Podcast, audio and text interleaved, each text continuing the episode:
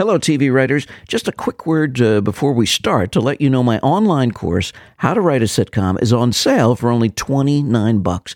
That's less than a week's worth of lattes. And so many of you have expressed interest that I'm keeping this sale going until I come back from my hiatus in October. In this class, I take you through the steps I've been teaching at university for years.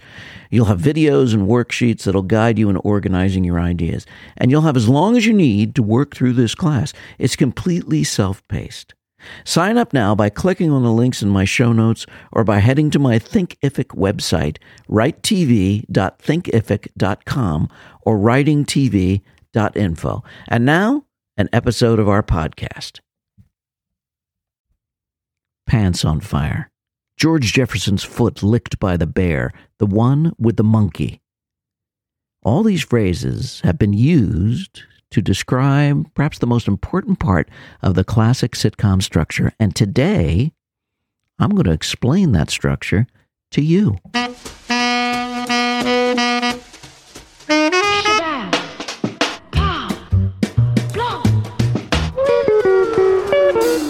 Welcome back, TV writers, to the How to Write TV podcast, the podcast that aims to give you tools you'll need to create your own original television content. I'm Tom Bray. First, let's go back in time a bit.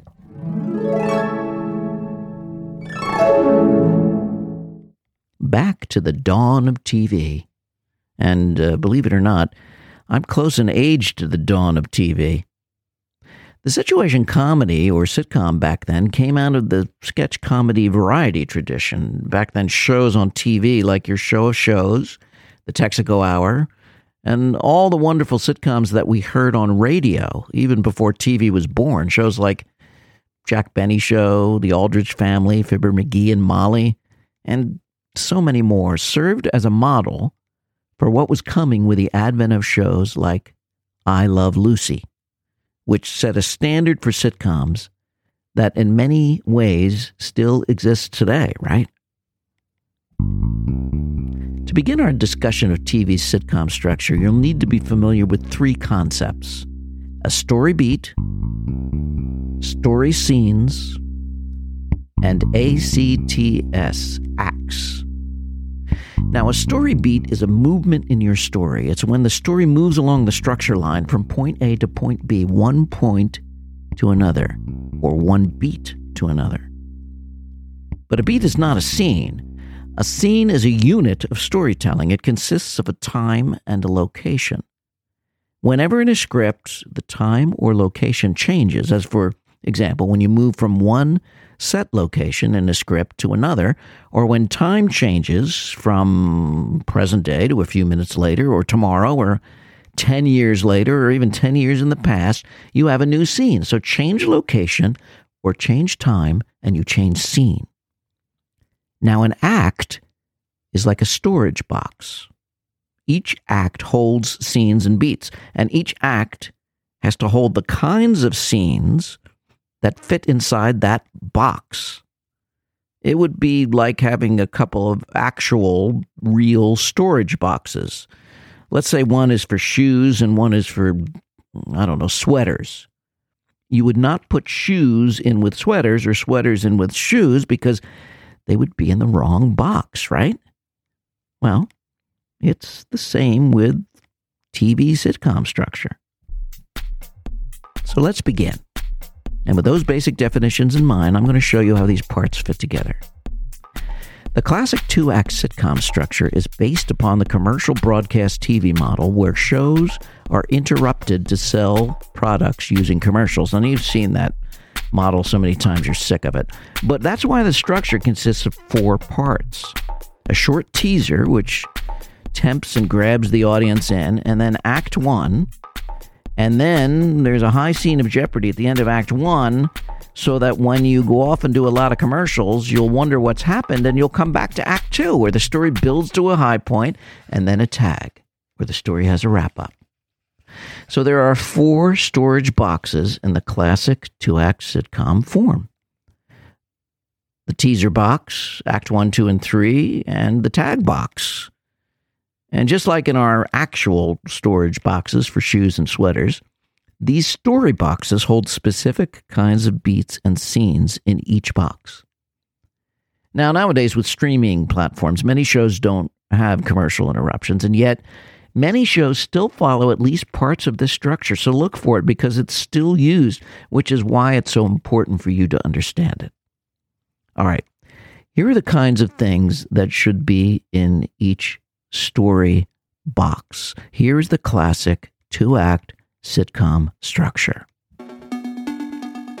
It consists of six story beats. Beat one, the problem is introduced. Beat two, the problem becomes complicated. Beat three, the problem explodes, and that's where there's an act break and there's lots of commercials. Beat four, the what to do beat, where a plan to fix the exploded problem is hatched and brought into beat five, the high comedy scene. And if you haven't already guessed, here's where pants catch on fire. And here's where, as my mentor and creator of the classic sitcom Designing Women, Linda Bloodworth, always called it, the scene where George Jefferson Foote gets licked by the bear. And here's where the writers of the sitcom Friends would name the episode after the high scene, as in the one with the monkey. Look, it's the moment that everyone remembers from the show. It's the moment where Lucy and Ethel are working in the candy factory and the conveyor belt gets faster and they can't keep up with it and they wind up stuffing candy in their mouths hilariously. It's the high comedy scene. Now, beat six is the resolution where the problem gets fixed and characters learn but they don't learn too much because audiences of sitcoms really enjoyed seeing their favorite sitcom characters make the same kind of mistakes over and over again, right? I mean, there's not a lot of personal growth in the characters of a sitcom. You only have to look at, at Always Sunny in Philadelphia to understand that those characters are pretty much the same flawed and hilarious people that they were in season one and were what, in season like 18? We, the audience, wouldn't have it any other way. We don't want them to change. Now, remember when I told you that each beat or measurement of the story structure can take several scenes to accomplish? Well, let's take an example. Let's take, for example, an imaginary episode of the Flintstones. And and by the way, if you don't know the Flintstones, you should seek it out because it's an important part of TV history. It was the first animated prime time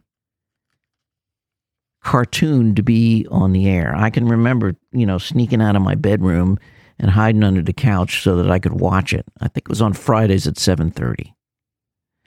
So now let's imagine that your imaginary episodic log line for this episode of the Flintstones is this. Fred and Barney are excited to bowl in the big tournament until their wives, Betty and Wilma, remind them that they promised to take them dancing. Okay, now the first step in turning this into an actual story would be to take this episodic logline and to start to plug it into the six beat structure. So let's do that, shall we? Beat one the problem is introduced. Now, one of the good things about this episodic logline is that it expresses a story problem. I mean, the guys want to bowl and the girls want to dance, so that makes this first story beat really easy to write, correct? I mean, you know, there's conflict. It's simply your episodic logline where we introduce the problem. So the episodic logline is beat one, problem introduced. Now, the second beat, beat might be the guys invent a lie that they have to visit their boss in the hospital, so they can't go dancing. So there you have your problem getting complicated when the guys lie. Now, the third beat is where the problem has to explode. So that could be, well, um, after coming out of the bowling alley that night, and you know, they're pleased with themselves for having pulled one over on their wives, the guys suddenly see Wilma and Betty drive by the bowling alley. Did the girls see them when they're supposed to be at the hospital visiting their boss? Uh oh. Problem explodes. So now beat four is the what to do beat. And that's where the boys may think, what are we going to do? Well, maybe we can tell this lie or this lie or this lie to get out of this. But then they finally realize that they don't even know whether the girls actually saw them at the bowling alley. So their plan is to sneak back home to find out if that's so. So beat five, the high scene might be when the boys get home and they peek through Fred's window to see their wives talking by the fireplace, but they can't hear what's being said because the window's closed. So the solution is simple get a ladder, climb to the roof, and listen down the chimney. And that goes very well until Barney falls off the roof on top of Fred and they both break their arms. High comic scene. Now, beat six, the resolution the boys are in the hospital, the wives visit and they point out that while their arms are broken, their legs are not. So they'll be expecting a night of dancing very soon. There you have it, six beats, and those beats are stored inside the different storage boxes we mentioned. So, for example, in the first box, the teaser box, you would put beat one, the problem getting introduced. In the next box, act one, you put the next two beats, the problem getting complicated and the problem exploding because you have to end Act One on high jeopardy. So that, you know, when there's all those commercials, the audience will come back to find out what's happened. Now, in the Act Two box, you place the what to do beat, which is beat four, and then beat five, the high comedy beat. And then in the tag box, you would place beat six, the resolution. But again, Beats are not scenes.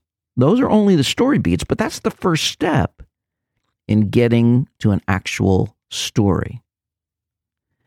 You're going to need to have scenes later on when you write a full outline of where this story goes.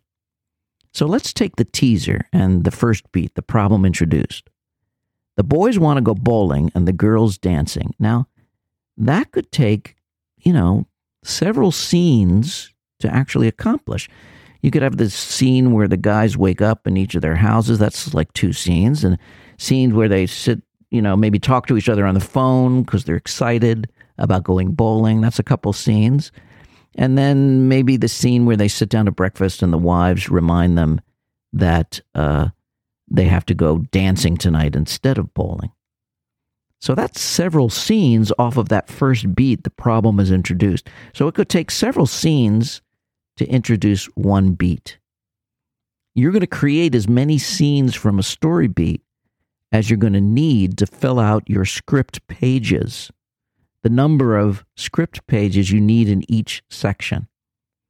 So, for example, in a teaser, you should expect one to three pages eventually of full script. That means you know, the dialogue, all of that. That's a full script page.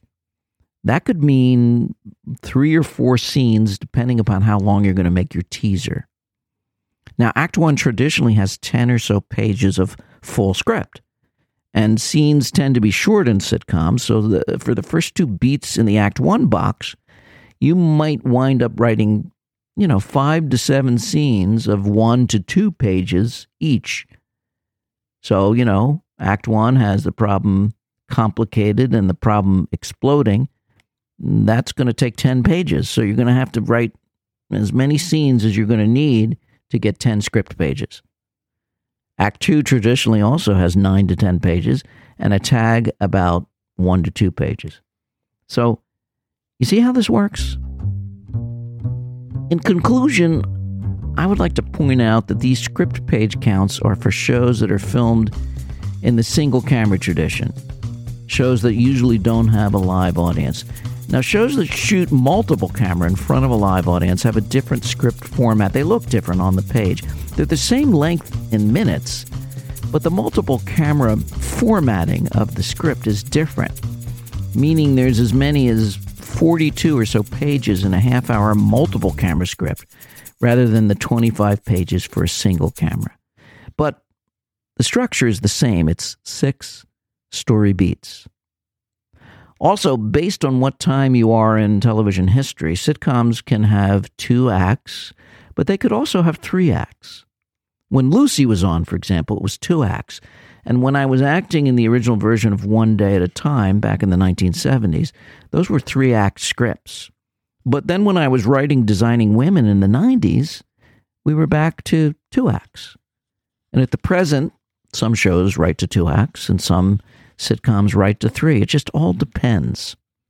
But if you know this traditional two act structure, you're going to be able to write anything. Now, from here going forward, I would encourage you strongly to watch your favorite TV shows and see if you can't reverse engineer and beat out the six beat structure for that show. And while different showrunners have different ideas about structure, I'm almost certain that you're going to find at least some elements of this classic two act structure that I've taught you today in everything you see. Now, this classic form was taught to me by a wonderful friend and writer, the late Don Reimer.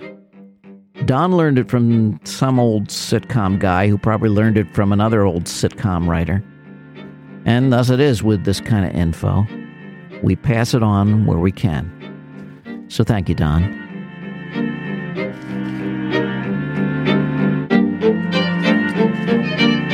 Now, I've heard from many of you, and I'm making changes to this podcast as a result of what I've heard. So, going forward, there are going to be fewer writing party episodes, and, and the new episodes will drop every other week instead of every week, so about twice monthly. Also, I'm in the process of consolidating all of my podcasts into one website, braycast.com. That's B R A Y C A S T, braycast.com com. You know, like podcast, only braycast. Funny, huh? Look for show notes there on that website.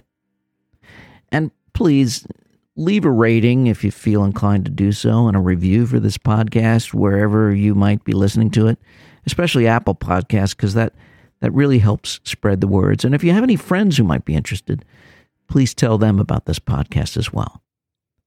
Now, above all, here's what I want for you that you keep writing and that you're alive instead of perfect. So, this is Tom Bray saying, I will see you next time. Keep writing.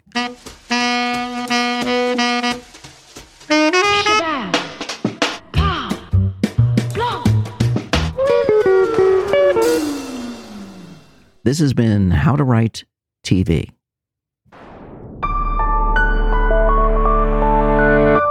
Braycast.